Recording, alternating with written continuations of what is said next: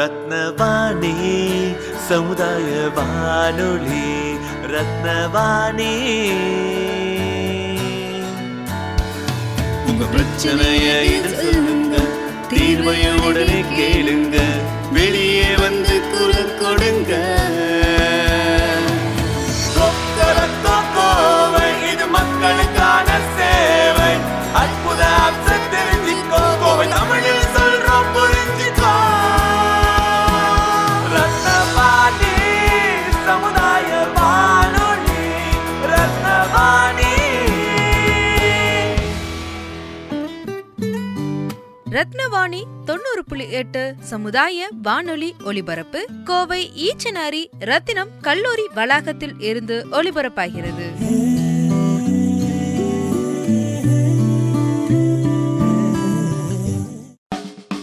सही पोषण देश रोशन, नहीं रहे कहीं कुपोषण. सही पोषण देश रोशन, नहीं रहे कहीं कुपोषण. ரத்தினவாணி தொண்ணூறு புள்ளி எட்டு சமுதாய வானொலி மத்திய அரசின் மகளிர் மற்றும் குழந்தைகள் நல அமைச்சகம் சார்பாக இந்தியா முழுவதும் ஊட்டச்சத்தின் அவசியத்தை எடுத்து கூறும் விதமாக பல விழிப்புணர்வு நிகழ்ச்சிகள் நடத்தி வருகிறது. இந்த விழிப்புணர்வில் சமுதாய மக்களிடத்தில் ஊட்டச்சத்து விழிப்புணர்வினை உரையாடல் மூலம் கொண்டு செல்வது பயனுள்ளதாக இருக்கும் என்று நம்புகிறோம். அந்த வகையில் ரத்தினவாணி தொண்ணூறு புள்ளி எட்டு சமுதாய வானொலியில் அறிவோம் அறியாததை, ஊட்டச்சத்தின் அவசியம். இன்னைக்கு என்ன சாப்பாடு? இன்னைக்கு இட்லி, தயிர், பொங்கல், கஞ்சி, அப்புறம் வாழைப்பழம். அட, என்ன இவ்ளோ செஞ்சிருக்க? உங்களுக்காக இல்ல, எல்லாம் நம்ம பொண்ணுக்காக. ஓ, ஆறு மாதங்களுக்கு பிறகு குழந்தைக்கு தாய்ப்பாலுடன் வீட்டு சாப்பாட்டை கொடுங்கள். இதனால் அவர்கள் புத்திசாலியாகவும் பலசாலியாகவும் ஆவார்கள். நினைவில் கொள்ளுங்கள், ஒரு முறை அல்ல, மூன்று நான்கு முறை கொடுங்கள். பொதுநலன் கருதி இந்திய அரசு வெளியீடு.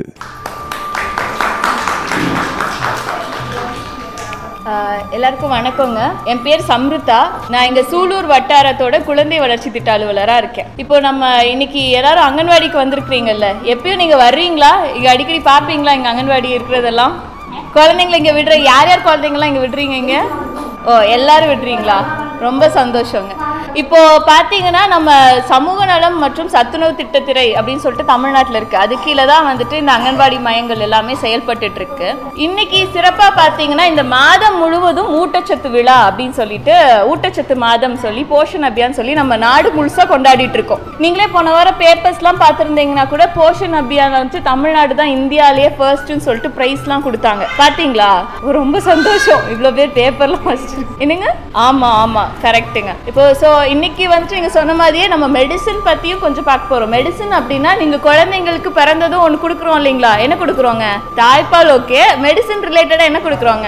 தடுப்பூசி கொடுக்குறோமா? ஸோ இந்த தடுப்பூசி பற்றியும் குழந்தைகளை பராமரிப்பு பற்றியும் தான் இன்னைக்கு பேச போகிறோம். இன்னைக்கு நம்ம ஆக்சுவலாக நான் நினச்சிட்டு வந்தது இன்னைக்கு இம்யூனைசேஷன் பற்றி பேசலாம் அப்படின்னு தான். இம்யூனைசேஷன்னா தமிழில் தடுப்பூசி வழங்குதல் அப்படின்னு சொல்லிட்டு வச்சுக்கலாம். ஸோ குழந்தைங்க பிறந்ததுலேருந்து தடுப்பூசி கொடுக்குறோம் இல்லையா? எப்போ உங்களுக்கு ஃபர்ஸ்ட் தடுப்பூசி பற்றி உங்களுக்கு எப்போ தெரிஞ்சது?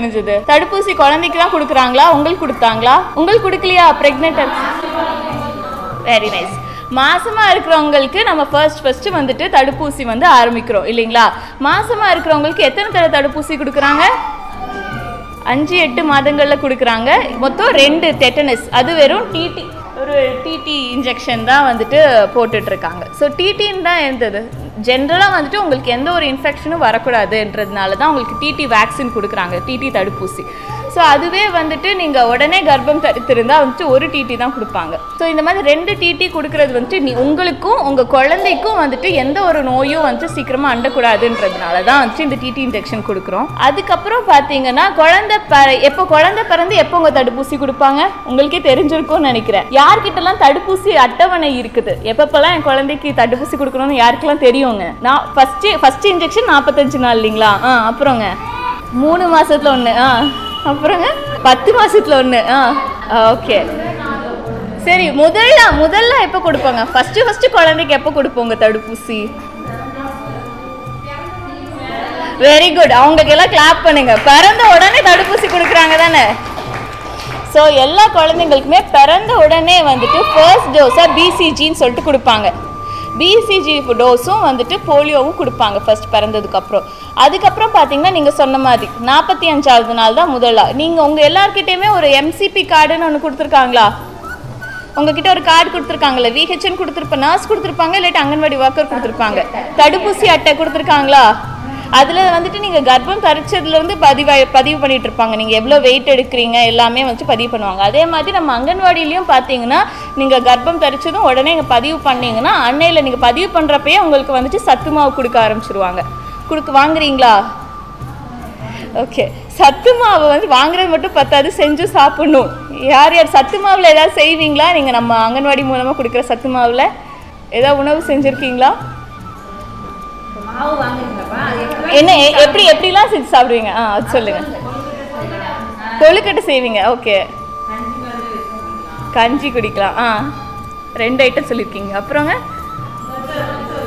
புட்டு வைக்கலாம். ஆ, நம்ம சத்துமாவை புட்டு வைக்கலாங்க.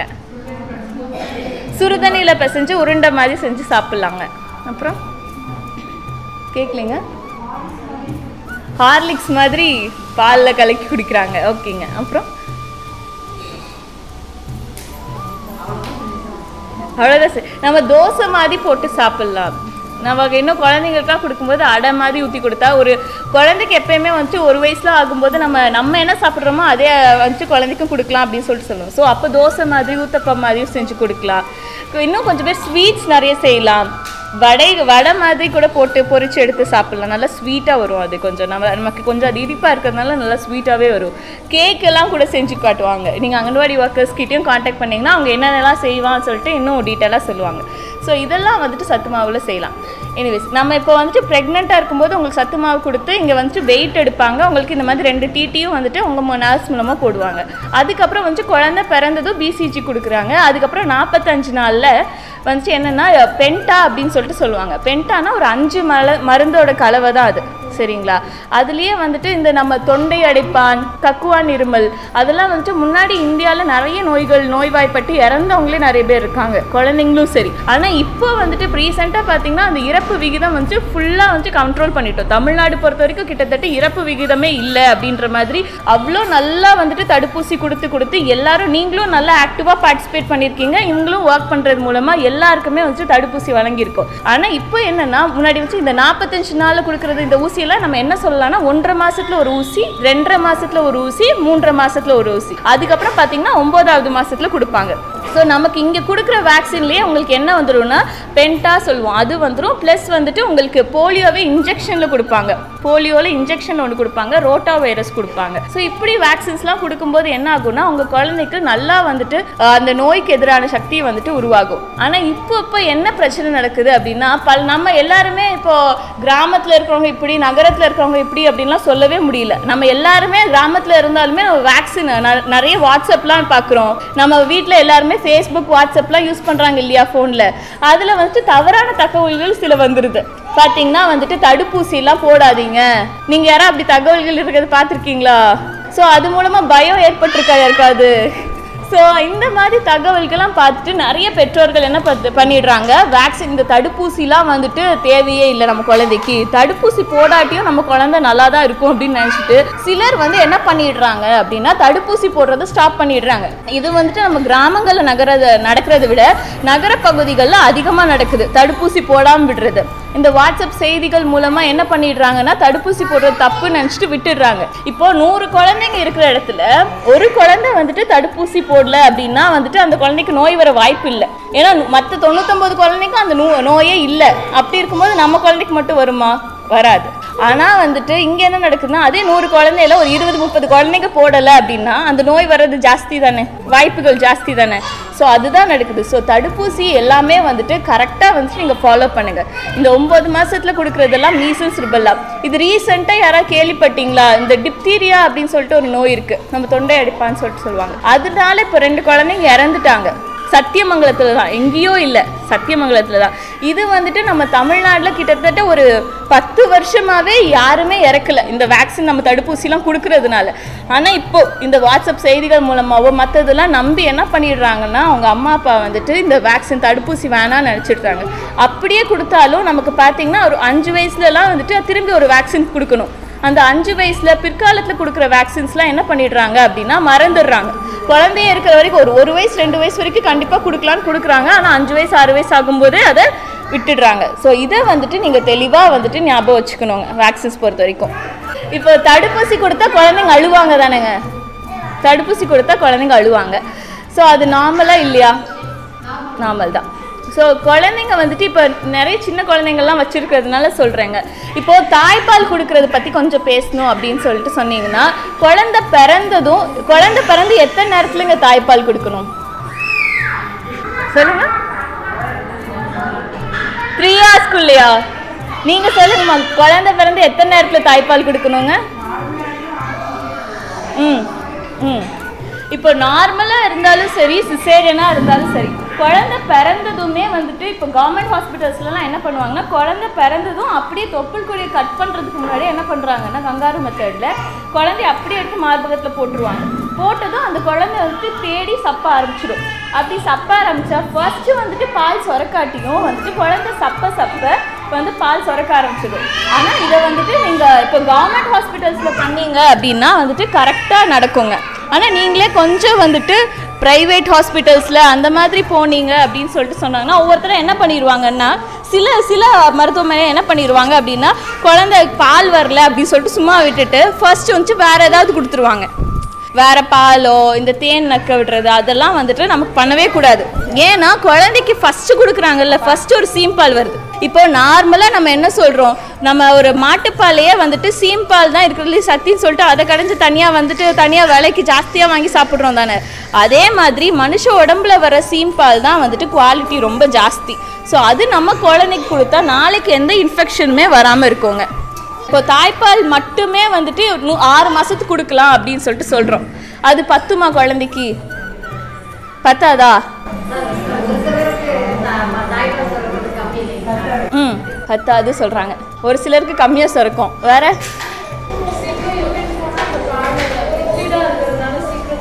ஓகே, ஒரு குழந்தைக்கு வந்துட்டு ஒரு தடவை யூரின் போனால் பால் குடித்ததெல்லாம் போயிடும் சொல்கிறாங்க. ஆ அப்புறங்க ஓகே, எல்லா இங்கே இருக்கிற பாருங்கள், நமக்கு தொண்ணூத்தொம்பது சதவீதத்துக்கு மேலே இருக்க பெண்கள் எல்லாருமே வந்து தாய்ப்பால் சுரப்பு குழந்தைக்கு வந்துட்டு நூற்றி எண்பது நாள் அதாவது ஆறு மாதம் முடிகிற வரைக்குமே போதுமான பால் தான். அது வந்துட்டு நம்ம ஆக்சுவலாக நம்பணும். ஏன் அப்படின்னா, நான் வந்துட்டு லைவ் எக்ஸாம்பிள் தான். நான் சிக்ஸ் மந்த்ஸ் முடிகிற வரைக்கும் என் குழந்தை பால் மட்டும்தான் குடித்தான், தண்ணி கூட கொடுக்கல நிஜமாவே. ஏன் அப்படின்னா, தாய்ப்பால் சுரக்கிறதுக்கு வந்துட்டு கம்மியாக சுரக்கும்லாம் யாருக்குமே கிடையாது.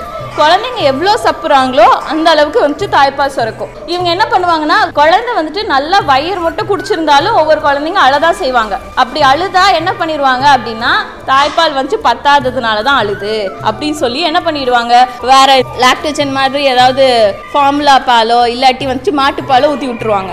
அப்படி ஊற்றுனா என்ன ஆகும் அப்படின்னா, இவங்க அப்போ அந்த குழந்தைக்கு நிஜமாவே பசி கம்மியாயிடும். அந்த பால் குடிச்சதுனால பசி கம்மியாயிடும். ஸோ நம்ம உடம்பு எப்படி அட்ஜஸ்ட் ஆகிக்கும், ஸோ நம்ம குழந்தைக்கு இந்த குழந்தை வந்து பால் இவ்வளவு தேவையில்லைன்னு போல அப்படின்னு நினைச்சிட்டு கம்மியா சுரக்கவே ஆரம்பிச்சிடும். ஸோ ஒன்ஸ் நீங்க வேற பால் கொடுக்க ஆரம்பிச்சிட்டீங்கன்னா கண்டிப்பா பால் சுரக்கிறது கம்மி ஆயிடும். ஆனா நீங்க வேற பாலே கொடுக்காம எப்பெல்லாம் குழந்தைக்கு தேவையோ அப்பெல்லாம் வந்துட்டு குழந்தைய தூக்கி வச்சுட்டு நல்லா வச்சுட்டு அம்மா பொசிஷன்ல பொசிஷன் தான் சொல்லுவாங்க இல்லைங்களா. இதுவே வந்துட்டு நீங்க அங்கன்வாடி ஒர்க்கர் செஷன்ல இல்லாட்டி நர்ஸ் வச்சு பேசும்போது சொல்லுவாங்க, குழந்தையோட எப்பயுமே வந்துட்டு நம்ம குழந்தைய ஒரு குழந்தைய பிடிக்கிறோம் அப்படின்னு சொல்லிட்டு சொன்னோம்னா இதுலயே ரெண்டு வகை இருக்கு. ஒன்ஸ் நார்மல் டெலிவரி, இப்போ நார்மல் டெலிவரி பண்ணவங்க இருப்பாங்க, இல்லாட்டி ஆப்ரேஷன் பண்றவங்க இருப்பாங்க. ஆப்ரேஷன்னா சிசேரியன் மட்டும் இல்லை, இப்போ குடும்ப கட்டுப்பாடு ஆப்ரேஷன் எல்லாம் பண்ணுவாங்க தானே. அவங்களாம் என்ன பண்ணலாம் அப்படின்னா, முக்கியமாக குழந்தைய எப்படி பிடிச்சிருக்கும்போது குழந்தையோட பின்புறம் நம்ம முதுகு எல்லாமே ஸ்ட்ரைட்டாக இருக்குதா அப்படின்னு சொல்லிட்டு பொசிஷன் பார்த்துக்கணும். அதே மாதிரி குழந்தை வந்துட்டு ஃபுல்லாக வந்துட்டு கவர் பண்ணி குடிக்கணும். எப்பயுமே நம்ம காம்பை வந்து ஃபுல்லாக பிடிச்சி கொடுக்குற மாதிரி பார்த்துக்கணும். அந்த பிளாக் ஏரியா ஃபுல்லாக வந்துட்டு பிடிச்சி கொடுத்தா தான் குழந்தை வந்துட்டு நல்லா சப்பும், ஈஸியாக சப்பும். ஸோ இந்த மாதிரி விஷயம்லாம் வந்துட்டு நீங்கள் கரெக்டாக பார்த்துக்கிட்டீங்க அப்படின்னா கண்டிப்பாக வந்துட்டு ஆறு மாதம் வரைக்கும் நம்ம பாலே பத்தும். நம்ம பால் குடிக்கிற குழந்தைங்க வந்துட்டு ரொம்ப ஹெல்த்தியாக இருப்பாங்க, ரொம்ப நல்லா வெயிட் கெயினும் பண்ணுவாங்க. ஆனால் நீங்கள் மாட்டுப்பால் குடிக்க குடிக்கிறீங்க இல்லாட்டி தண்ணியெல்லாம் ஊற்றுறீங்க அப்படின்னா வந்துட்டு அதில் வந்துட்டு இன்ஃபெக்ஷன் பரவ நிறைய ஜாஸ்தி வாய்ப்புகள் ரொம்ப ஜாஸ்தி. கண்டிப்பாக வந்துட்டு நம்ம தண்ணி என்ன கொதிக்க வச்சாலும் ஏதோ ஒரு கிருமி அதெல்லாம் வந்துட்டு ரொம்ப சின்ன குழந்தைங்க இல்லையா, ஆறு மாதத்துக்குள்ளே இருக்க குழந்தைங்கள்லாம் அவங்களுக்கு என்ன ஆகும் அப்படின்னா ஈஸியாக இன்ஃபெக்ஷன் ஆகிடும். அதனால குழந்தைங்களுக்கு வந்துட்டு என்ன ஆகும் அப்படின்னா வயிற்றுப்போக்கு அந்த மாதிரி ஏதாவது நோய்கள் வர வாய்ப்புகள் ரொம்ப ஜாஸ்தி. ஸோ மேக்ஸிமம் வந்துட்டு உங்க வீட்டில் இருக்கிறவங்க நீங்களே கூட ஆறு மாசம் முடிகிற வரைக்கும் தாய்ப்பால் கொடுக்கணும். அதுக்கப்புறம் எந்த வயசு வரைக்கும் கொடுப்பீங்க? குழந்தைக்கு எந்த வயசு வரைக்கும் தாய்ப்பால் கொடுக்கலான்னு இருக்கீங்க நீங்கள்லாம்? இருக்கிற வரைக்கும் கொடுக்குறீங்களா? ஆ, ஒன்றரை வயசு. அதுக்கு மேலேனா? ஆமாம், பழகிடும், அப்புறம் விடாது சொல்லுவாங்க. விவரம் ஆயிடுச்சு, விடாது. அப்புறம் ஸோ பப்ளிக் பிளேசஸில் வச்சு கேட்கும். எல்லோரும் முன்னாடி குழந்தை கேட்டுச்சுன்னா எனக்கு அசிங்கம் தானே, அப்படி தான் நினைக்கிறீங்க. அதனால தான் நம்ம வீட்டெல்லாம் மேக்ஸிமம் வேணாம் சொல்கிறது, அதுக்காக தான் சொல்லுவாங்க. ஓகே, ஏக்கமாயிடும். ஆக்சுவலாக என்னென்னா, நமக்கு வந்துட்டு இந்த உலக சுகாதார நிறுவனம் சொல்லிட்டு ஒரு நிறுவனம் இருக்குது. அது வந்து இந்த உலகத்தில் இருக்க எல்லாருக்குமே என்ன அது நம்ம உலக சுகாதார நிறுவனம் என்ன சொல்கிறாங்களோ அதுபடி தான் நம்ம மருத்துவத்துறையாகட்டும், எல்லா ஹெல்த் ரிலேட்டடாக மருத்துவத்துறை சார்ந்த எல்லா துறைகளுமே அது சொல்கிறது கேட்டுட்டு தான் வந்துட்டு சொல்லுவாங்க. அவங்க என்ன சொல்கிறாங்கன்னா, ஒவ்வொரு குழந்தைக்கும் மினிமம் வந்துட்டு டூ இயர்ஸ் முடிகிற வரைக்குமே தாய்ப்பால் கொடுக்கணும். இது சொல்கிறது வந்துட்டு குறைந்தபட்சம், ரெண்டு வயசுன்றது குறைந்தபட்சம் தான். அதுக்கப்புறம் நீங்கள் மூணு வயசு வரை கொடுக்கலாம், நாலு வயசு வரை கொடுத்துக்கலாம், அந்த மாதிரி வந்துட்டு சொல்கிறாங்க. இங்கே கண்டிப்பா இதுக்கு கொஞ்சம் முன்னாடி வயசுக்காரங்களே எடுத்து பாருங்க. நான் உங்க பாட்டி, இப்போ இருக்கிற பாட்டியெல்லாம் வந்துட்டு ரொம்ப சின்ன ஏஜ் பாட்டிங்க தான். நாற்பது வயசுல ஐம்பது வயசுல நீங்க எல்லாம் பாட்டி ஆயிடுறீங்க. பாட்டி அவங்களே வந்துட்டு என்ன ஆறாங்க அப்படின்னா, பாட்டிங்க கூட பிறந்ததே வந்துட்டு ஒருத்தங்க ரெண்டு பேர் தான். ஸோ இவங்க எல்லாருமே வந்துட்டு முன்னாடி இப்போ பாட்டிங்க சொல்கிறது கேளுங்க அப்படின்லாம் சொல்லக்கூட முடியல. ஏன்னா பாட்டிங்க எல்லாருமே என்ன ஆகிட்டாங்க, இப்போ சீரியல்ஸ் இப்போ சீரியல்ஸ் மட்டும் இல்லை, இந்த புது புது தகவல் கேட்டு அவங்களும் அம்மா, அந்த குழந்தையோட அம்மாக்கும் பாட்டிக்கும் பெரிய வித்தியாசம் இருக்காது. அவங்க என்னன்னா, இவங்க இந்த பாட்டியே இந்த அந்த குழந்தையோட பாட்டியே வந்துட்டு ஒருத்தவங்க கூடயோ ரெண்டு பேர் கூடயோ தான் பிறந்திருக்காங்க. அவங்களே நிறைய குழந்தைங்கள பார்த்துருக்க மாட்டாங்க இல்லைங்களா? ஆனால் முன்னாடி காலத்துலலாம் எப்படின்னா, ஒரு வீட்லேயே வந்துட்டு அஞ்சாறு பேர் இருந்திருப்பாங்க. அவங்களுக்கு கல்யாணம் பண்ணி கொடுத்த வீட்டில் இன்னும் அஞ்சாறு பேர் இருப்பாங்க. ஸோ அத்தனை குழந்தைங்கள ஒருத்தங்களே வளர்த்துருப்பாங்க, அவங்க வீட்லேயே பார்த்து பார்த்து பார்த்து. ஆனால் இப்போ என்னோட என்னோட அம்மாவோ இல்லாட்டி உங்கள் கர்ப்பிணிகளோ உங்கள் தா உங்கள் அம்மாவோ நினச்சி பாருங்க, அவங்களே அத்தனை குழந்தைங்கள பார்த்துருக்க மாட்டாங்க. ஸோ வந்துட்டு அவங்களுக்கு சரியான இன்ஃபர்மேஷன் கிடச்சிருக்காது. ஸோ யாராவது சொல்கிறது கேட்டு மாறிப்பாங்க. அதனால தான் நம்ம வந்துட்டு ரொம்ப தெளிவாக இருக்கணும். இந்த மாதிரி அங்கன்வாடி சென்டரில் ஏதாவது மீட்டிங்லாம் நடந்துச்சுன்னா வந்து கலந்துக்கோங்க, அவங்க டவுட்ஸ் கிட்ட கேட்டுக்கலாம். இப்போ ஆக்சுவலாக என்னென்னா வந்துட்டு, இந்த குழந்தைங்க வந்து எப்படி ஆறு மாதம் வரைக்கும் கண்டிப்பாக தாய்ப்பால் சுரக்கிறதுக்கு என்ன வழியோ இதுதான். குழந்தைங்க சப்புனா தான் தாய்ப்பால் வரும், அதை விட்டுட்டு வேறு வழியே கிடையாது. அதே மாதிரி டூ இயர்ஸ்க்கு மேலே வரைக்கும் கொடுக்கலாம். குழந்தைங்க வந்துட்டு பழகிட்டே இருப்பாங்க, நிறுத்த மாட்டாங்க அப்படின்லாம் சொல்கிறது வந்துட்டு சும்மா.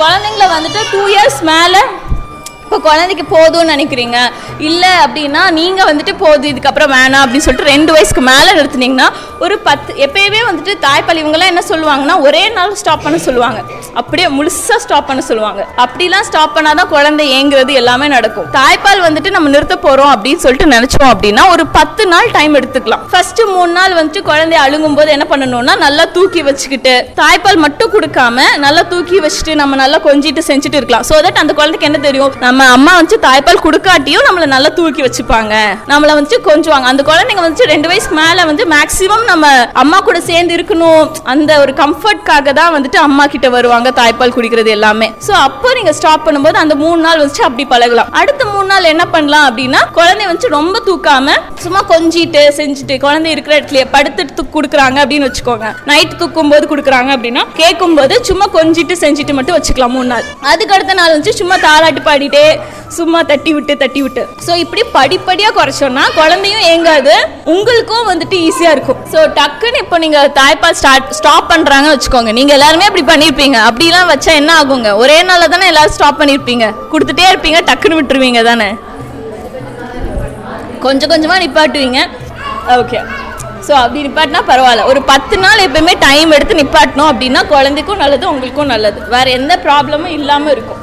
இப்போ டக்குன்னு ஒரே நாள் இருக்குன்னா ஒவ்வொருத்தங்களுக்கு கட்டும் இல்லையா, பால் கட்டி மாதிரி கட்டிக்கும்.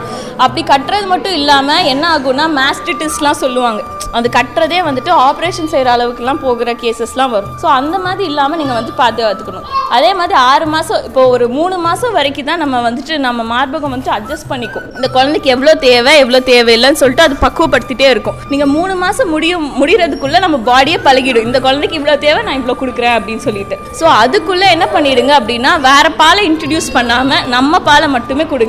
அப்படியே வேலைக்கு போறவங்களும் என்ன பண்ணலாம் அப்படின்னா, நீங்க வேலைக்கு போறவங்களும் இப்ப பம்ப்ஸ் எல்லாம் இருக்குது தெரியுங்களா, தாய்ப்பால் எடுத்து வைக்கிறதுக்கு பம்ப் எல்லாம் இருக்குது.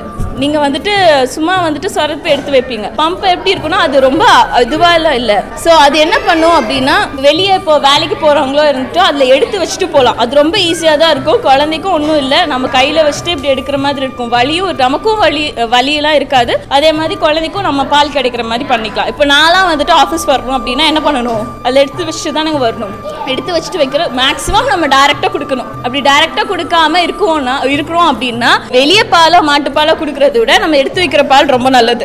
ஏன்னா அது தாயிட்ட இருந்து வருது, கண்டிப்பாக நல்ல பாலாக தான் இருக்கும். ஸோ அதை வந்துட்டு நீங்கள் ஃபாலோ பண்ணலாம். அதோட விலை பார்த்தீங்கன்னா ஐநூறு ரூபாயிலேருந்து இருக்குது. இப்போ ஒரு பேக்கெட் லாக்டோஜன்லாம் வாங்குறீங்கன்னு வச்சுக்கோங்க, ஒரு பேக்கெட்டோட விலையே எவ்வளோ வந்துடுங்க, முந்நூற்றம்பது ரூபாய் அப்படி வரும் லாக்டோஜனே ஒரு பேக்கெட்டு. வந்தாலும் அது எவ்வளோ நாளைக்கு இருக்கும், ஒரு பத்து பதினஞ்சு நாளைக்கு தான் இருக்கும். ஸோ அதுக்கு வாங்குறதுக்கு பதிலாக இந்த ஒரு நாளைக்கு வாங்கி வச்சிட்டிங்கன்னா நீங்கள் இதில் எடுத்து கூட கொடுக்கலாம். இதை பற்றிலாம் நீங்கள் கொஞ்சம் தெரிஞ்சுக்கோங்க. நீங்கள் எல்லாருமே கொஞ்சம் நெட்டெல்லாம் பார்ப்பீங்க தானே. கெடுமான்னு கேட்குறீங்களா? தாய்ப்பால் இப்போ எடுத்து வச்சோன்னா கிட்டத்தட்ட நம்ம ஒரு நம்ம சூழலுக்கு, நம்ம இந்தியா பொறுத்த வரைக்கும் கொஞ்சம் நம்ம வெப்பமான பகுதியில் இருக்கிறதுனால ஒரு நாலு மணி நேரத்துலேருந்து அஞ்சு மணி நேரம் வரைக்கும் வைக்கலாம். இது கொஞ்சம் குளிர் பிரதேசத்துலலாம் அவங்க ஆறு மணி நேரம் வரைக்கும் எடுத்து வைப்பாங்க. அப்படி அதுக்கு மேலே எடுத்து வைக்கணும்னா நம்ம ஃப்ரிட்ஜ் இருக்கு இல்லைங்களா, ஃப்ரிட்ஜில் எடுத்து வச்சா ஒரு நாள் முழுசாக எடுத்து வைக்கலாங்க, இருபத்தி நாலு மணி நேரம் எடுத்து வைக்கலாம். ஆனால் ஃப்ரிட்ஜில் வைக்கும்போது எப்படி வைக்கணும் அப்படின்னா கொஞ்சம் பின்னாடியாக வைக்கணும். ஏன்னா நம்ம முன்னாடி திறந்துட்டே இருப்போம் இல்லைங்களா, டெம்பரேச்சர் மாறிட்டே இருக்கும். கொஞ்சம் பின்னாடி வச்சிட்டோம்னா அந்த டெம்பரேச்சர் கொஞ்சம் மெயின்டைன் ஆகும். ஸோ ஃப்ரிட்ஜோட பின்னாடி பக்கம் வச்சோம்னா ஃபுல் ஒன் டே ஃபுல்லாக இருக்கிற மாதிரி நம்ம பால் நல்லாவே இருக்கும். இப்போ நானே வந்துட்டு நான் வந்துட்டு என் குழந்தைக்கு ஏழு மாதம் இருக்கும்போது நான் வேலைக்கு வர ஆரம்பிச்சிட்டேன். ஸோ நான் எடுத்து வச்சுட்டு தான் வந்தேன் என் குழந்தைக்கு. அப்படிதான் ஃப்ரிட்ஜில் வச்சு அந்த ஃப்ரிட்ஜில் இருக்கிறது வந்து ஒரு அரை மணி நேரம் முன்னாடி எடுத்து வச்சிட்டோம்னா அது ரூம் டெம்பரேச்சருக்கு வந்துடும். சூடுபடுத்த வேணாம், நம்ம ஒரு அரை மணி நேரம் ஒரு மணி நேரம் முன்னாடியே எடுத்து வச்சிட்டோம்னா அது நல்லா நார்மல் டெம்பரேச்சருக்கு வந்துடும். அதுக்கப்புறம் அந்த பாலை நம்ம குழந்தைக்கு கொடுக்கலாம் கொடுக்கலாம் நம்ம எப்போயும் அவங்க உங்கள் வீட்டில் எப்படி கொடுப்பாங்களோ பாட்டில்ஸ் தான் கொடுக்கணும்னு இல்லை. குழந்தைக்கு நம்ம பாலாடையில் வச்சு கொடுப்போம்ல, பாலாடையில் கொடுக்குறது பெஸ்ட்டு. குழந்தைக்கு பாலாடை மூலமாகவே கொடுக்கலாம். அதே மாதிரி ஒவ்வொருத்தங்கலாம் ஃப்ரீசர்லாம் வைப்பாங்க. இப்போ யாராவது இங்கே போயிருக்கீங்களா, நம்ம ரயில்வே ஸ்டேஷன் கிட்ட இருக்கு இல்லையா பெரிய ஆஸ்பத்திரி, சிஎம்சிஹெச், அங்கே போயிருக்கீங்களா? ஜிஹெச், கோயம்புத்தூர் ஜிஹெச், அங்கே போயிருக்கீங்களா? யாராவது போயிருக்கீங்களா? அங்கே பார்த்தீங்கன்னா இந்த ரொம்ப ஒரு நமக்கெல்லாம் நாற்பது வாரத்தில் யூஸ்வலாக குழந்தை பிறக்கும். முப்பத்தி ஏழு வாரத்துக்கு மேலே இருந்தாலே நார்மல் டெலிவரி சொல்லிட்டு சொல்லுவாங்க, நார்மலாக ஃபுல் டேர்ம் டெலிவரி சொல்லிட்டு சொல்லுவாங்க. ஒவ்வொரு குழந்தைங்களாம் வந்துட்டு ஒரு இருபத்தெட்டு வாரத்தில் முப்பது வாரத்துலலாம் பிறப்பாங்க இல்லைங்களா, ஏழு மாதத்தில் எட்டு மாதத்தில் குறப்பிரசவத்தில் பிறந்த குழந்தைங்களாம் அங்கே வச்சுருப்பாங்க. அவங்களுக்குலாம் மட்டும்தான் வந்துட்டு தாய்க்கு வந்துட்டு அவ்வளோ சுரக்கிறது வந்துட்டு இருக்காது. ஏழு மாத தாய்க்கு வந்துட்டு அவ்வளோ சுரத்தல் இருக்காது. ஸோ அவங்க என்ன பண்ணுறாங்கன்னா, தொண்டு நிறுவனங்கள்லாம் தாய்மார்கள், புது தாய்மார்கள் இருக்காங்கல்ல, அவங்கக்கிட்ட தாய்ப்பால் வாங்கிக்கிறாங்க. வாங்கி ஃப்ரீசரில் வச்சுக்கலாம். நம்ம பாலை வீட்டில் இருக்க ஃப்ரீசர்லாம் ரெண்டு வாரம் வச்சுக்கலாம். நம்ம நல்ல ஃப்ரீசர்னா ஆறு மாதம் வரைக்கும் அந்த பால் கெடாதாம்மா. பால் அந்த பாலை தான் அந்த குழந்தைங்களுக்கே கொடுக்குறாங்க நம்ம கவர்மெண்ட் ஹாஸ்பிட்டல்ஸ்லேயே. ஸோ பாலை வந்துட்டு நீங்கள் எடுத்து வச்சுட்டு கொடுக்குறதுனால தப்பு எதுவும் கிடையாது. ஏன்னா இந்த காலத்தில் நம்ம பொருளாதார காரணமாகவோ வேறு ஏதோ ஒரு காரணத்துக்காக நம்ம வேலைக்கு வர வேண்டிய சூழல் இருக்குது. ஸோ அதனால நம்ம குழந்தைக்கு எதுவுமே தடைப்படுற மாதிரி இருக்கக்கூடாது. ஸோ ஃபுல்லாக கொடுக்கலாம். ஒருவேளை உங்களுக்கு ஆப்ரேஷன் பண்ண தாய்மார்கள்லாம் இருக்காங்கன்னு வச்சுக்கோங்க, இப்போ சிசேரியன் பண்ண தாய்மார்களும் சரி, குடும்ப கட்டுப்பாடு பண்ணியிருக்காங்களும் சரி, அவங்க வந்துட்டு கொஞ்சம் இங்க ஸ்டிச் போட்டிருப்பாங்க இல்லையா, அடிவயத்துல நமக்கு ஸ்டிச் போட்டிருப்பாங்க. அந்த ஸ்டிச்ல வந்துட்டு எந்த ஒரு இன்ஃபெக்ஷனும் ஆயிடக்கூடாது குழந்தை பிறக்கும் போது.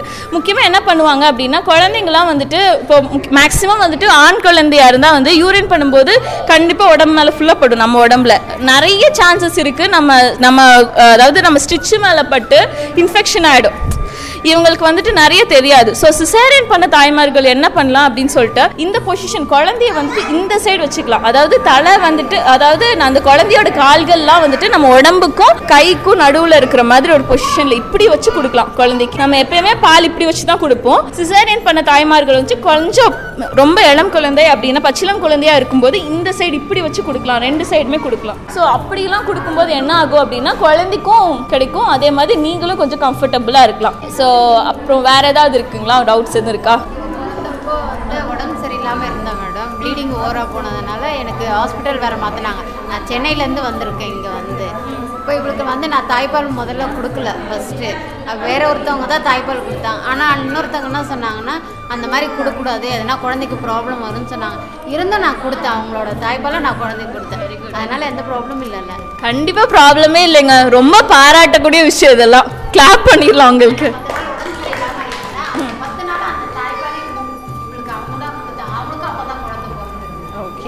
Very good. இதெல்லாம் நம்ம நிறைய பேர் இருப்பாங்க. Okay good. ஆக்சுவலாக நம்ம கிராமத்துலலாம் இதெல்லாம் இயல்பாக நடக்குது பார்த்தீங்களா. ஆனால் சிட்டிஸில் வந்துட்டு இவ்வளோ அளவுக்கு நடக்கிறது இல்லை. அவங்க தான் வந்துட்டு இப்போ இப்போ என்ன பண்ணுறாங்க, இந்த மாதிரி இன்னொரு இன்னொரு தாய்மாரோட பாலை வந்துட்டு இன்னொரு குழந்தைக்கு அந்த அம்மாவால் முடியலன்னா அந்த குழந்தைக்கு கண்டிப்பாக கொடுக்கலாம். அது வந்துட்டு எந்த பிரச்சனையுமே கிடையாது. ஸோ அந்த மதரும் ஹெல்த்தியாக இருக்காங்களா இல்லையான்னு உங்களுக்கு தெரியும். நிறைய நோய்கள் வந்துட்டு தாய்ப்பால் மூலமாக பரவுறது இல்லை. இருந்தாலும் வந்துட்டு ஸோ இந்த இந்த மாதிரி பண்ணுறதுனால எந்த கஷ்டமும் கிடையாது. நீங்களும் வந்துட்டு ஒரு இன்னொரு குழந்தைக்கு கொடுக்க வேண்டிய சிச்சுவேஷன் வந்துச்சுன்னா கண்டிப்பாக கொடுக்கலாம். அப்படி கொடுத்தா என் குழந்தைக்கு பத்தாமல் போயிடுமோ அப்படின்னு சொல்லிட்டு நினைக்க வேணாம். தாய் என்ன ஆகும் அப்படின்னா இன்னொரு குழந்தைக்கு கொடுத்தாதான் நமக்கு வந்து அதிகமாக சுரக்கும். ஸோ அந்த குழந்தைக்கு ஸ்டாப் பண்ணும்போது என்ன, நம்ம குழந்தைக்கும் ஜாஸ்தியாக கிடைக்கும். ஒரு கதை சொல்லுவாங்க, ஒரு ராணி இருந்தாங்களாமா. அந்த ராணி வந்துட்டு என்ன பண்ணுவாங்கன்னா, அந்த ராணிக்கு வந்துட்டு தாய்ப்பால் கொடுக்க வேணாம் அப்படின்னு நினச்சிக்கிட்டாங்க. அவங்களே நமக்கு வந்துட்டு இதாகிடும், நம்ம தாய்ப்பால் கொடுக்க வேணாம் அப்படின்னு சொல்லிட்டு அந்த ராணியை நினச்சிக்கிட்டாங்க. அவங்க என்ன சொன்னாங்க, இதுக்குன்னு ஒரு தனியாக வேலைக்காரி போட்டாங்களாம். வேலைக்காரி போட்டு அந்த வேலைக்காரிக்கும் அவங்களுக்கும் வந்துட்டு அப்போ தான் குழந்தை பிறந்திருக்கு. ஸோ அவங்க ராணி விதிச்ச சட்டம் என்னன்னா, இந்த பொண்ணு வந்துட்டு இந்த வேலைக்காரி வந்துட்டு ஃபர்ஸ்ட் என் குழந்தைக்கு பால் கொடுத்துட்டு தான் மீதி இருக்கிற பாலை தான் அந்த குழந்தைக்கு அவ குழந்தைக்கு கொடுக்கணும் அப்படின்னு சொல்லிட்டு ஒன்று பண்ணாங்க. ஆனால் அப்போ என்ன ஆச்சா, இந்த குழந்தை இந்த ராணியோட குழந்தை நல்லா வளர்றதை விட அந்த அந்த அவங்க வேலை பார்க்குறவங்க அந்த பொண்ணோட குழந்தை தான் வந்துட்டு ரொம்ப ஃபாஸ்ட் ரொம்ப நல்ல வெயிட் கெயின் ஆச்சா, ரொம்ப நல்லா போஷாக்காக இருந்ததான். அப்போ தான் அவங்க சொன்ன அப்புறம் வந்துட்டு ஏன் அப்படின்னு நினச்சி ஏன் அப்படின்னு நினச்சோன்னா, நம்ம குழந்தைக்கு வந்துட்டு எப்பயுமே கொஞ்சம் வந்து ஃபர்ஸ்ட் நீங்களே கட்டிட்டு இருந்தா கூட பார்ப்பீங்க, ஃபர்ஸ்ட் வர பால் வந்துட்டு கொஞ்சம் தண்ணியாக இருக்கும், அப்புறம் வர்றது தான் கொஞ்சம் கெட்டியா இருக்கும். ஸோ ஃபர்ஸ்ட் வந்துட்டு நம்ம குடி நம்ம எப்பயுமே வந்துட்டு குழந்தைங்க குடிக்க குடிக்க குடிக்க அதோட சத்து நமக்கு சொரத்தலும் ஜாஸ்தி இருக்கும், அதோட குவாலிட்டியும் நல்லா தான் வரும். அப்படி இருக்கும்போது செகண்டா கொடுக்குறோமா ஃபர்ஸ்டா கொடுக்குறோமான்றலாம் முக்கியம் கிடையாது. ஸோ ஃபர்ஸ்ட் செகண்டா கொடுத்தா பால் கம்மியாயிடும்னும் கிடையாது. ஸோ வந்துட்டு நீங்க எவ்வளோக்கு எவ்வளோ கொடுக்குறீங்களோ அவ்வளோக்கு அவ்வளோ வந்துட்டு நல்லா ஆரோக்கியமான குழந்தைகள்லாம் நம்ம உருவாக்கலாம். அப்புறம் அதே சமயம் ஒரு வயசுக்கு மேல உங்களுக்கு சுரக்கிற தாய்ப்பால்லையும் நிறைய எனர்ஜி இருக்குது. அது வேணாம், அது வந்துட்டு சும்மா வந்துட்டு ஆசைக்காக கொடுக்கறதெல்லாம் கிடையாது. ரெண்டு வயசு வரைக்கும் நம்ம குழந்தைக்கே வந்துட்டு தாய்ப்பாலோட தேவையும் இருக்கு, அதோட சத்துக்களோட தேவையுமே இருக்கு. கண்டிப்பா கொடுத்துதான் அவங்க கொடுக்கறது தான் பெஸ்ட். ரெண்டு வயசு மூணு வயசு வரைக்கும் கொடுக்குற குழந்தைங்க கண்டிப்பா எந்த ஒரு இன்ஃபெக்ஷனும் வந்துட்டு அவ்வளோ ஈஸியா அவங்களுக்கு வராதுன்றதை நம்ம ஃபர்ஸ்ட் நல்லா புரிஞ்சுக்கணும். ஸோ அதுக்கு வந்துட்டு இப்போ தாய்ப்பால் சுரக்கிறதுக்கு நம்ம ரொம்ப ஜாஸ்தியா சாப்பிடணுமா அப்படின்னா அதெல்லாம் இல்லை. இப்போ நான் பால் சு ஆ ஆ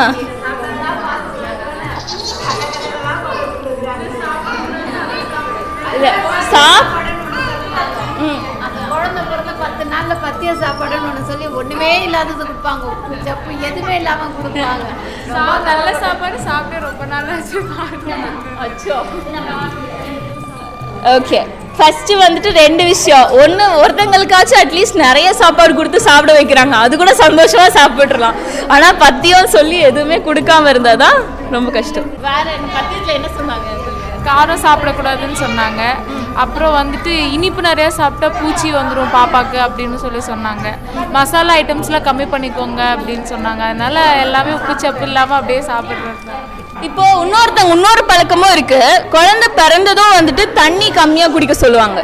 அப்படியா, குழந்தை பிறந்ததும் தண்ணி கம்மியாக குடிக்க சொல்லுவாங்க. அப்படி குடிச்சா என்ன ஆகும்னா உங்களுக்கு பால் சுரத்துறதே நின்றும்.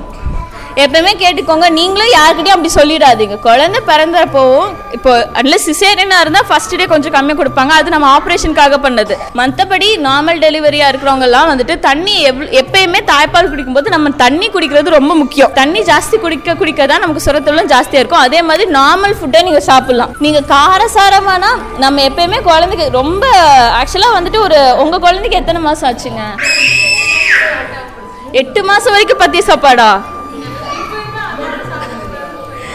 இல்லை, ஃபஸ்ட்டு ரொம்ப சின்ன குழந்தைக்கு வந்துட்டு நீங்கள் சாப்பிட்றது ஒரு வேலை ஆகாமல் போகலாம். அது ரொம்ப சின்ன குழந்தைன்னா ஒரு மாதத்துக்குள்ளே இருக்க குழந்தைய சொல்கிறேன். எட்டு மாத குழந்தைக்கெலாம் வந்துட்டு அந்த குழந்தைக்கே நீங்கள் எல்லாத்தையும் சேர்க்க ஆரம்பிச்சிடணும்.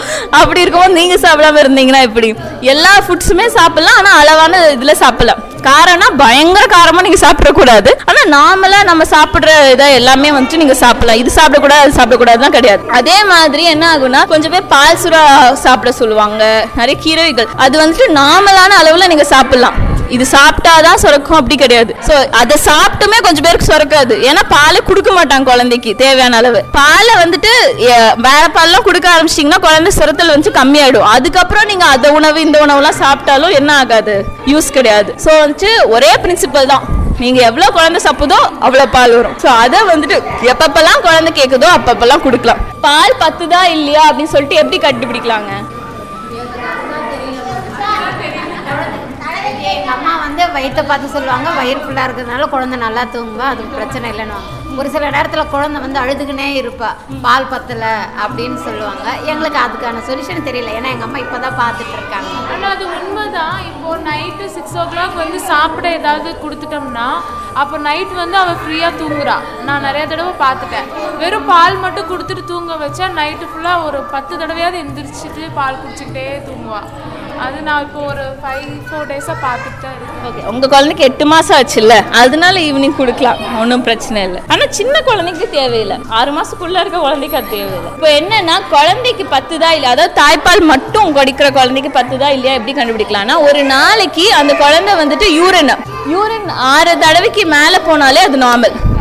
குழந்தைக்கு பால் பத்துதுன்னு தான் அர்த்தம், சரிங்களா?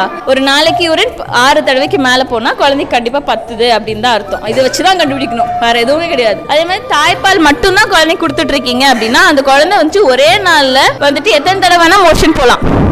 டயரியா, ரொம்ப டயரியாவாக போகாமல் பார்த்துக்கணும். மற்றபடி அந்த குழந்தை வந்து ஒரு வாரம் வரைக்கும் மோஷனே போகாமல் இருக்குனாலும் அதுவும் நார்மல் தான், வெறும் தாய்ப்பால் மட்டும் கொடுக்குற குழந்தைக்கு. ஆனால் இப்போ மாட்டுப்பால்லாம் கொடுத்துட்டீங்க வச்சுக்கோங்க, ஆறு மாதத்துக்குள்ளே இருக்குது, அப்போ வந்து அந்த குழந்தைக்கு டயரியா போய் அது ரொம்ப வெயிட் லாஸ் ஆகிறதுக்குலாம் நிறைய சான்சஸ் இருக்குது, வெயிட் ரொம்ப குறையும் சான்சஸ் இருக்குது. ஸோ அதெல்லாம் வந்துட்டு ஸ்ட்ரிக்டாக அவாய்ட் பண்ணிக்கோங்க, மேக்ஸிமம் வந்து இது மட்டும் கொடுங்க. ஸோ தடுப்பூசி கொடுத்துட்டு வந்தீங்கன்னா அன்னைக்கு வந்துட்டு குழந்தை எப்பப்பெல்லாம் கேட்குதோ அப்போல்லாம் தாய்ப்பால் கொடுத்துட்டே இருக்கலாம். குழந்தை அன்னைக்கு தெரியும்ல, அன்னைக்கு குழந்தை வலிக்கும், என்ன பண்ணும், வலி இருந்தாலும் தாய்ப்பால் தான் கேட்கும், இல்லைங்களா?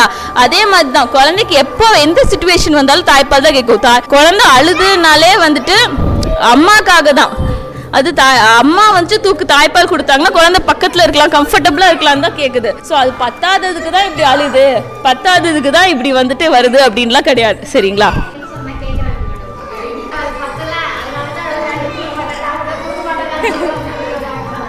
அப்படி சொல்றவங்க இங்க கூட்டிட்டு வந்து உட்கார வச்சிடணும். இந்த மாதிரி மீட்டிங் நடக்கும் போதுதான் நெக்ஸ்ட் டைம் கண்டிப்பா உங்க ஹஸ்பண்ட்ஸ் ஹஸ்பண்ட்ஸ் எல்லாம் கூப்பிட்டு வர சொல்லிருக்கோம். அப்படின்னா தான் அவங்க அவங்களுக்கு மீட்டிங் நடத்தணும். அதாவது பிள்ளைங்களை வளர்க்குறோன்னா அது மொத்தம் வந்து தாயே சேராது, அதுல தகப்பனும் சேர்ந்து இருக்காங்க, அதனால அவங்களுக்கும் சேர்ந்து நீங்க மீட்டிங் வைக்கணும் மேடம். ஓகே, கண்டிப்பா.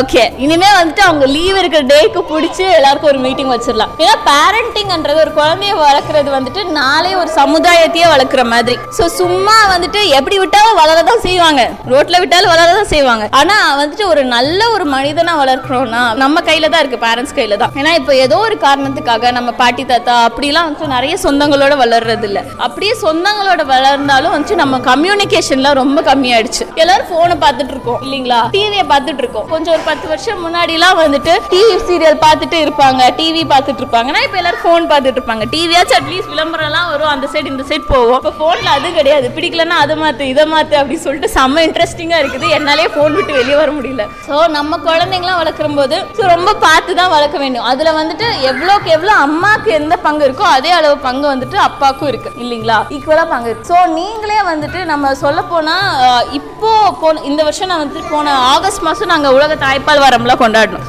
அப்படி கொண்டாடும் போது பார்த்தீங்கன்னா நாங்கள் நிறைய அப்பாக்களும் வேணும், அப்பாக்களுக்கு தாய்ப்பால் கொடுக்குறதுல கூட அப்பாக்களுக்கு வேலை இருக்குது அப்படின்னு சொல்லிட்டு சொன்னோம். ஏன்னா நீங்கள் வந்துட்டு ஆறு மாதம் முடிகிற வரைக்கும் தாய்ப்பாலே கொடுக்கணுன்னா என்ன பண்ணுவோம், உங்களுக்கு நிறைய வேறு வெளி வேலைகள் இருக்கக்கூடாது, இல்லைங்களா?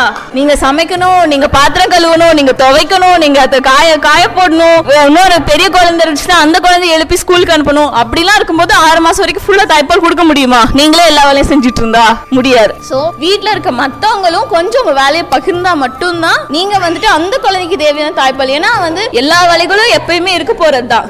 ஆனால் இந்த குழந்தை ஆறு மாதம் எப்பயுமே ஆறு மாதத்துக்குள்ளேயே இருக்க போதா? டக்குன்னு நினச்சி நமக்கு தெரியவே தெரியாது. அதுக்குள்ள குழந்தைக்கு அவ்வளோ மாதம் இருக்கும், ஒரு வயசாக இருக்கும். உங்கள் குழந்தைக்கு இப்போ தான் பிறந்த மாதிரி இருக்கும், எட்டு எட்டு மாதம் ஆயிடுச்சு. ஸோ இந்த மாதிரி தான் இருக்கும். ஸோ இந்த ஸ்டார்டிங் ஸ்டேஜஸை வந்துட்டு ரொம்ப முக்கியமான ஸ்டேஜஸை வச்சுக்கோங்க. ஏன்னா குழந்தைக்கு ரெண்டு வயசுக்குள்ளேயே வந்துட்டு மூளை வளர்ச்சி எல்லாமே அபரிகரமாக நடந்துட்டு இருக்கும். ஒரு வயசுலேருந்து ரெண்டு வயசு முடியும். அதே பார்த்தீங்கன்னா நம்ம என்ன சொல்கிறோம் அப்படின்னா ஆறு வயசுக்குள்ளேயே வந்துட்டு குழந்தையோட மூளை வளர்ச்சி எண்பது பர்சன்ட் வரைக்கும் முடிஞ்சிருமா. ஸோ குழந்தை கிட்ட என்னென்ன எண்பது பர்சன்ட் மூளை வளர்ச்சி அப்படி அடையுது அப்படின்னா எல்லாருக்குமே வந்துட்டு அங்கங்க தனித்தனி பாயிண்டா வந்துட்டு ஒரு மூளைக்குள்ள இன்டெலிஜென்ஸ் தனித்தனியா இருக்கும். ஆனா அது எல்லாத்தையும் சேர்க்கிற நம்ம இப்ப கோலம் புள்ளி வச்சு கோலம் போடுறோம்னு வச்சுக்கோங்க, அந்த புள்ளியெல்லாம் சேர்த்து போட்டாதானே அது அழகா வரும், நீட்டா வரும், நம்ம புள்ளி கோலம் மாதிரி. ஸோ நம்ம அங்கங்க நமக்கு நியூரான்ஸ்ல இருக்கும் பிரெயின்ல, எல்லாருக்கும் ஒரே மாதிரியான அளவு தான் இருக்கு. ஆனா ஒரு பெரிய ஒரு இப்போ இஸ்ரோலாம் அனுப்புற சயின்டிஸ்ட் அனுப்பிச்சிருக்காங்க இல்லைங்களா ரீசெண்டா, இஸ்ரோக்கு எல்லாம் நம்ம நம்ம மூணுக்கே சந்திரனுக்கே வந்துட்டு நம்ம சேட்டலைட்லாம் அனுப்புறோம். அப்படி அனுப்புற சயின்டிஸ்டுக்கும் நமக்கும் என்ன வித்தியாசம், நம்ம எதுவுமே யோசிக்காம இருக்கிறோம், நமக்கு என்ன வித்தியாசமா இருக்கும் அப்படின்னா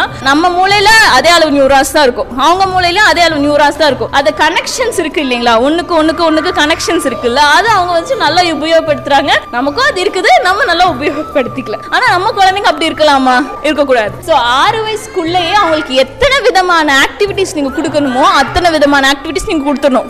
ஆக்டிவிட்டிஸ்னா ரொம்ப பெருசாலாம் இல்லை. இப்போ ரெண்டு வயசு குழந்தை இருக்குன்னா அந்த குழந்தைக்கு தானா எடுத்து சாப்பிட தெரியணும், பாத்ரூம் வந்தா சொல்ல தெரியணும், போய் அட்லீஸ்ட் போய் நிக்க வச்சாச்சும் பாத்ரூம் பாஸ் பண்ண தெரியணும் அந்த குழந்தைக்கு, அந்த மாதிரி யூரின் பாஸ் பண்ண தெரியற மாதிரி குழந்தைய பக்குவப்படுத்துங்க. அதே மாதிரி சும்மா இருக்கிற நேரத்துல அந்த குழந்தைய நல்லா தூக்கி தூக்கி விளையாடணும், பால்ஸ் போட்டு விளையாடுறது, நல்லா வந்துட்டு குழந்தை கூட சிரிச்சு சிரிச்சு பேசுறது, அந்த குழந்தை கூட சிரிச்சு பேசுறது, குழந்தைய தூக்கி விளையாடுறது, இது எல்லாமே வந்துட்டு குழந்தைக்கு அவ்வளோ மகிழ்ச்சியும் தரும், மூளைக்கும் அவ்வளோ வேலை தரும். அதே மாதிரி என்னென்ன பண்ணலாம் அப்படின்னா இந்த சிறியது பெரியது வித்தியாசம்லாம் வந்துட்டு பார்த்து பார்க்கறதுக்கு சொல்லி தரலாம். ஒரு அஞ்சாறு வந்துட்டு கட்டையோ குச்சியோ வச்சுட்டு எது பெருசு எது சிறுசுன்னு விளையாட கொடுக்கலாம். நம்ம வீட்டில் ஹேங் கிளிப்பெல்லாம் மாற்றோம்ல, அந்த கிளிப்ஸ் கொடுத்தாலே குழந்தைங்க ரொம்ப நேரம் விளையாடுவாங்க, பார்த்துருக்கீங்களா? நீங்கள் என்ன பண்ணலாம், ஒவ்வொரு கிளிப்பும் இப்போ ஃபர்ஸ்ட் கிளிப்பு கீழே இந்த ரெண்டு இது இருக்கும், அதில் கிளிப்ஸ் எல்லாம் மாட்டி மாட்டி கோத்து கோத்து கொடுக்கலாம். அதே மாதிரி பொம்மைகளும் விற்குது, அப்படி கனெக்ஷன்ஸ் இருந்து பிரிக்கிற மாதிரி பொம்மைகளும் இருக்குது. அப்படி அந்த பொம்மைகள் வாங்கலைனாலும் இந்த கிளிப்ஸ் எல்லாம் நல்லா அடிக்க அடிக்க வச்சு கொடுக்கலாம். அப்படி வச்சு தான் குழந்தைங்களுக்கு அது பிரிக்க பிடிக்கும். கிளிப்பு வந்துட்டு கொஞ்சம் மாட்டிக்காமல் மட்டும் நம்ம பார்த்துக்கணும், இருந்தாலுமே குழந்தைங்களுக்கு அது பிரிக்க பிரித்து விளையாடலாம் பிரிக்கும். நிறைய பால்ஸ் வாங்கி கொடுக்கலாம், குட்டி குட்டி குட்டி பால்ஸாக வாங்கி கொடுத்தீங்கன்னா குழந்தைங்களுக்கு பால்ஸ்லாம் கலர்ஸ் கலர்ஸாக இருந்தால் பார்க்க ரொம்ப பிடிக்கும். ஸோ அந்த மாதிரி பண்ணலாம். ஆறு வயசுக்கு ஃபுல் ஆறு வயசு வரைக்கும் ஃபுல்லாகவே இந்த மாதிரி விளையாட்டுகள் ஜாஸ்தியாக பண்ணலாம். அப்புறம் என்ன பண்ணலாம்னா நீங்களே வந்துட்டு வீட்டில் பெரிய பெரிய பருப்பு சுண்டல் அந்த மாதிரிலாம் வச்சுட்டு அதெல்லாம் வந்துட்டு குழந்தைங்கள பொறுக்க சொல்லலாம், கீழே போட்டுட்டு ஒவ்வொன்றா எடுத்து போட சொல்லலாம். அப்படிலாம் போடும்போது பார்த்தீங்கன்னா இந்த நுண் இந்த ஃபிங்கர்ஸ்லாம் இருக்கு இல்லையா, இதெல்லாம் நுண் தசை சொல்லுவாங்க, இங்க இருக்கிற நரம்புகள்லாம் நல்லா ஆக்டிவேட் ஆகும். ஏன்னா இதை வச்சு அவங்க அவ்வளோ வேலைகள் செய்ய மாட்டாங்க, கால் கை வச்சுட்டு ஓடுவாங்க, செய்வாங்க, ஜம்ப் பண்ணுவாங்க, குதிப்பாங்க, படியேறுவாங்க, இறங்குவாங்க. ஆனால் விரல்களுக்கு கண்களுக்குலாம் அவ்வளோ வேலை இருக்காது. ஸோ இந்த கண்ணை பார்க்குறது கரெக்டாக அது பிடிச்சி எடுக்க தெரியுதா நம்ம குழந்தைகளுக்கு பார்க்கலாம். அப்புறம் ரெண்டு வயசு குழந்தைன்னா அந்த குழந்தைக்கு வந்து பேப்பரை வந்து கிழிக்க தெரியுதா அப்படின்னு சொல்லிட்டு பார்க்கலாம், கிழிச்சு போடுறதா அப்போ நல்லதுதான். ஏன்னா அவ வாங்கி கிறுக்குறா கொடுக்கலாம். அந்த குழந்தைய வந்துட்டு நீங்க எழுதணும் செய்யணும்னு கட்டாயப்படுத்த வேண்டாம். இப்ப பாப்பாக்கு ரெண்டு வயசுங்களா, எத்தனை வயசு ஆச்சு? ரெண்டே கால் வயசு. விரல் வைக்கிறதாகட்டும்,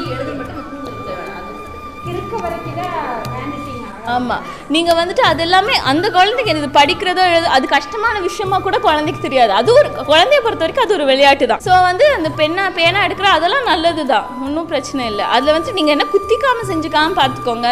ஒருவேளை ஸ்லேட்டு குச்சி அப்படி வேணால் யூஸ் பண்ணுங்க, அது யூஸ் பண்ணிங்கன்னா குத்திக்க பெருசாக வாய்ப்பு இல்லை. பெண்ணை குத்திக்காமல் மட்டும் பார்த்துக்கோங்க, கொடுக்கலாம், எதுவுமே அதெல்லாம் கொடுக்குறது ரொம்ப நல்லது தான். ஸோ எது வந்துட்டு நம்ம குழந்தைங்க நம்ம பக்கத்தில் இருந்துட்டு என்ன ஆக்டிவிட்டிஸ் வேணால் செய்ய வைக்கலாம் குழந்தைங்கள. ஸோ குழந்தைங்களை ஏறுறது, படி ஏறுறது, இறங்குறது எல்லாமே வந்துட்டு குழந்தைங்க எவ்வளோக்கு எவ்வளோ ஆக்டிவாக இருக்க வைக்கணும். குழந்தை வந்துட்டு சமத்து குழந்தைன்னு சொல்லிட்டு ஒரே இடத்துல வந்து உட்கார வச்சு பழக்காதீங்க. அதுதான் வந்துட்டு நான் என் குழந்தை அமைதியாக இருந்துக்கும்பா அப்படின்னு சொல்கிறது வந்துட்டு பெருமை கிடையாது. ஆறு வயசுக்குள்ளே இருக்க குழந்தைங்க நல்லா வந்துட்டு ஓடி ஆடி விளையாடணும், அதுதான் வந்துட்டு நார்மல். ஸோ குழந்தைங்களை நல்லா விளையாட விடுங்க, ஆறு வயசு வரைக்கும் நல்லா விளையாடட்டும். அப்புறம் நீங்கள் ஸ்கூலுக்கு ரெகுலராக இப்போ அங்கன்வாடி வந்தாலுமே வந்துட்டு குழந்தைங்க என்ன பண்ணுவோன்னா நமக்கு ப்ராப்பராக சிலபஸ் எடுக்கிறதே என்ன சொல்லுவாங்க, நிறைய எழுதுகிற ஆக்டிவிட்டீஸ்லாம் நம்ம அங்கன்வாடியில் கொடுக்குறது கிடையாது. ஃபுல்லாக வந்துட்டு அந்த குழந்தைங்க வந்துட்டு குழந்தைங்க குழந்தைங்க பேசுறது மூலமாக கற்றல் நடக்குது. கொஞ்சம் ஆக்டிவிட்டீஸ் இங்கே பொம்மைகள்லாம் இருக்கும், அதை வச்சு விளையாடுறது மூலமாக விளையாட்டு மூலம் கற்றல் தான் வந்துட்டு ஆறு வயசு வரைக்கும் குழந்தைங்க பண்ணணும். அதுக்கப்புறம் அதுதான் வந்துட்டு ஒரு முன்பருவ கால கல்வின்றதே அதுதான். அப்புறம் ஆறு வயசு போல குழந்தைங்க வந்துட்டு ஃபர்ஸ்ட் ஸ்டாண்டர்ட் செகண்ட் ஸ்டாண்டர்ட் போகும்போது நல்லா படிச்சுப்பாங்க, ரொம்ப இன்டெலிஜென்ஸாக இருப்பாங்க. ஓகேங்களா, குழந்தைங்க விளையாடுறாங்க குறும் பண்ணிட்டே இருக்காங்கன்னா அது ரொம்ப நார்மலான விஷயம் தாங்க. ஆறு மாசம் முடிஞ்சதுக்கு அப்புறம் சாப்பாடு கொடுக்கலாம். குழந்தைக்கு கொடுக்கும்போது என்னன்னா ஃபர்ஸ்ட் ஒரு ஒரு வேளை உணவு கொடுக்கலாம், ஒரு கிண்ணம் ரெண்டு கிண்ணம் மிதமான, ரொம்ப லிக்விடா இருக்கக்கூடாது, கஞ்சி தான் கொடுக்கணும்லாம் கிடையாது. ஃபர்ஸ்ட் எல்லாரும் சொல்லுவாங்க டக்குன்னு சூப் மாதிரி கொடு அப்படின்லாம் கொடுப்பாங்க. அவ்வளோ தினம் தேவையில்லை. ஆறு மாதம் முடிச்சுட்டு நீங்களே கொடுக்க போகிறது ஏழாவது மாதம் முதல் நாள் தான் கொடுக்க போகிறீங்க. அப்படி கொடுக்கும்போது கொஞ்சம் மிதமான, அதாவது ரொம்ப சாலிடாக இருக்க வேணும். ஒரு நல்ல பத, அதாவது ஸ்பூனில் எடுத்தால் அந்த ஸ்பூன்லேருந்து அது ஒழுகக்கூடாது, அந்த மாதிரி பதத்தில் வந்து குழந்தைங்களுக்கு கொடுக்கலாம். ஃபஸ்ட்டு கொடுக்கும்போது ஒரு வேளை உணவு கொடுக்கலாம், ரெண்டாவது மாதம் ரெண்டு வேளை உணவு, மூணாவது, அப்புறம் எட்டாவது மாதத்துக்கு மூணு வேளை உணவு, அப்படி ஒவ்வொரு மாதத்துக்கும் ஒவ்வொரு வேளை உணவு மாற்றிக்கலாம். ஆறு மாதத்துக்கு அப்புறம் கொடுக்கும்போது மட்டும் என்ன பண்ணணும்னா சுகரோ சால்ட்டோ சேர்க்காமே கொடுக்கலாம். ஒரு வயசுலேருந்து நமக்கு வந்துட்டு இனிப்பும் உப்பும் சேர்த்துக்கலாம் போதும். அது வரைக்குமே சுகர், இட்லியிலலாம் சுகர் ஆட் பண்ணாதீங்க. அப்படி பழகிட்டால் குழந்தைங்களுக்கு வந்துட்டு எல்லாத்துலேயுமே இனிப்பு எதிர்பார்ப்பாங்க. குழந்தைங்களுக்கு கண்டிப்பாக இனிப்பு பிடிக்க தான் செய்யும், இனிப்பு பிடிக்கும். அப்புறம் எல்லா எல்லாத்துலேயுமே இனிப்பு உப்பு ஜாஸ்தியாக தான் இப்போ, ஏன்னா இனிப்பு உப்பு வந்துட்டு ரொம்ப கம்மியான அளவு சேர்க்கலாம் தான், ஆனால் நம்ம எல்லாருமே உப்பு ஜாஸ்தியாக தான் சாப்பிட்டுட்ருக்கோம். குழந்தைங்க வந்துட்டு இன்னும் ஜாஸ்தியாக சாப்பிட ஆரம்பிச்சிருவாங்க நிறைய ஸ்வீட்ஸு. இப்போ நம்மளாம் குழந்தைங்க இருக்கும்போது ஸ்வீட் சாப்பிட்டோம்னாலும் நம்மளால டெய்லி ஸ்வீட் வாங்குற அளவுக்கு நமக்கு வசதியும் இல்லை, சாத்தியப்படும் இல்லை. இப்போ மூளைக்கு மூளை ஹோட்டல் இருக்குது, மூளைக்கு மூளை ஸ்வீட் இருக்கு, எல்லாராலையும் டெய்லியுமே ஸ்வீட் வாங்க முடியும் இல்லைங்களா? ஓரளவுக்காச்சும் வாங்கி தர முடியும். முன்னாடி இருந்ததை விட இப்போ எல்லாருக்குமே சுச்சுவேஷன் இம்ப்ரூவ் தானே இருக்குது. நீங்கள் நீங்களோ நானோ குழந்தையா இருந்ததை விட நம்ம குழந்தைங்களுக்கு வாய்ப்புகள் ஜாஸ்தி தான். நம்ம என்ன பண்ணிடுவோம், செல்லோன்னு சொல்லிட்டு டெய்லி சாக்லேட்டோ டெய்லி ஸ்வீட்டோ வாங்கி தந்து பழகிடும். அது கண்டிப்பா பிற்காலத்துல குழந்தைங்களுக்கு நல்லதா இருக்க போறது கிடையாது. சோ வந்து எவ்வளவுக்கு எவ்வளவு அது தவிர்க்க முடியுமோ அதை தவிர்த்தே பாருங்க. இட்லியில எல்லாம் சக்கரை போட வேண்டிய அவசியமே இல்லைங்க, சால்ட்டும் வந்துட்டு தேவை கிடையாது. அப்படி போடணும்னாலும் ரொம்ப கம்மியான அளவுல போட்டுக்கலாம். ஒரு வயசுல வேணா கொஞ்சம் நார்மல் பண்ணிக்கலாமே தவிர ஒரு வயசு முன்னாடி வரைக்கும் தேவையே இல்லை. பால்ல வந்துட்டு பெரியவங்களாயும் சக்கரை இல்லாம சாப்பிட்றவங்க எல்லாம் இருக்காங்க தானே. பால்ல குழந்தை வந்துட்டு சக்கரை போட்டாதான் குடிக்குதுன்னா நினைக்க வேணாம். சக்கரை போடாமே ஸ்டார்டிங்ல இருந்து பழகிட்டீங்கன்னா அந்த குழந்தைக்கு வித்தியாசமே தெரிய போறது இல்லை. சோ அப்படியே பழக ரொம்ப ஹெல்த்தி. அதுவும் இல்லாமல் வெஜிடபிள்ஸ் ஜாஸ்தியாக சேர்க்கணும். எப்பயுமே இங்கே கொடுக்குறதுலையும் வந்துட்டு வெஜிடபிள்ஸ் ஜாஸ்தியாக சேர்த்து கொடுங்க. வந்துட்டு மசிச்சு காய்கறிகள் கொடுக்கலாம். நல்லா ஒரு தடவை குக்கர்லேயோ நீங்கள் சட்டியில் தான் சமைப்பீங்கன்னா சட்டிலையோ நல்லா வந்துட்டு வெந்த காய்கறிகளை மசிச்சு கொடுக்கலாம். அப்புறம் வந்துட்டு ஒரு வயசு ஆச்சுன்னா வாரத்துக்கு ஒரு தடவை முட்டை நம்ம அங்கன்வாடியிலேருந்தே சப்ளை பண்ணுவாங்க புதன்கிழமை. அது நீங்கள் கேட்டு வாங்கி ஒரு வயசு ஆச்சுன்னா வாரத்துக்கு ஒரு தடவை முட்டை கொடுக்கலாம். ஒரு வயசுக்கு முன்னாடி ஒரு எட்டு மாதம் ஒம்பது மாதத்துலேயே வந்துட்டு முட்டை கொடுக்க ஆரம்பிக்கலாம். மஞ்சள் கரு தான் ஃபஸ்ட்டு கொடுக்கணும். எல்லோரும் வெள்ளை தான் ஃபஸ்ட்டு கொடுக்கணும்னு நினச்சிப்பாங்க. மஞ்சள் தான் ஃபஸ்ட்டு கொடுக்கணும். வெள்ளையில் கூட ப்ரோட்டீன், கொஞ்சம் டைஜஷன் ப்ராப்ளம் ஆகலாம், ஆனால் வந்து மஞ்சள் கரு ரொம்ப நல்லதுங்க.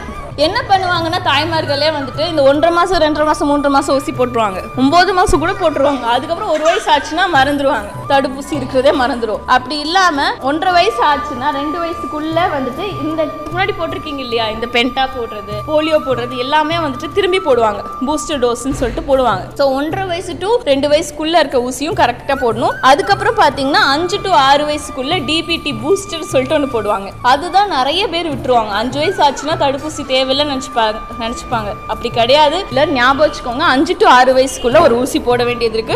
பத்தாவது வயசுலயும் பதினாறாவது வயசுலயும் ஒரு ஊசி இருக்கு, சரிங்களா? அதுவும் கவர்மெண்ட்ல இருந்து ஃப்ரீயா போடுவாங்க. பத்து வயசுலயும் பதினாறு வயசுலயும் டிடி தான் போடுவாங்க. நீங்க பிரெக்னெண்டா இருக்கும்போது போடுறாங்க இல்லையா, அதே டிடி தான் போடுவாங்க. ஸோ பத்து வயசுல ஒரு ஊசி இருக்கு, பதினாறு வயசுல ஊசி இருக்கு, அஞ்சு டு ஆறுல ஒரு ஊசி இருக்கு. அதெல்லாம் வந்துட்டு மறக்காம வந்துட்டு நீங்க என்ஷூர் பண்ணினாதான் நம்ம குழந்தைங்க நம்ம சேஃபா இருப்பாங்க. அதே மாதிரி பிரைவேட் ஹாஸ்பிட்டல்ஸ், எல்லா பிரைவேட் சொல்ல இருந்தாலும் நிறைய பிரைவேட் ஹாஸ்பிட்டல்ஸ் காட்டிலும் கவர்மெண்ட்ல கொடுக்குற வேக்சின்ஸ் ரொம்ப நல்லா இருக்கும்.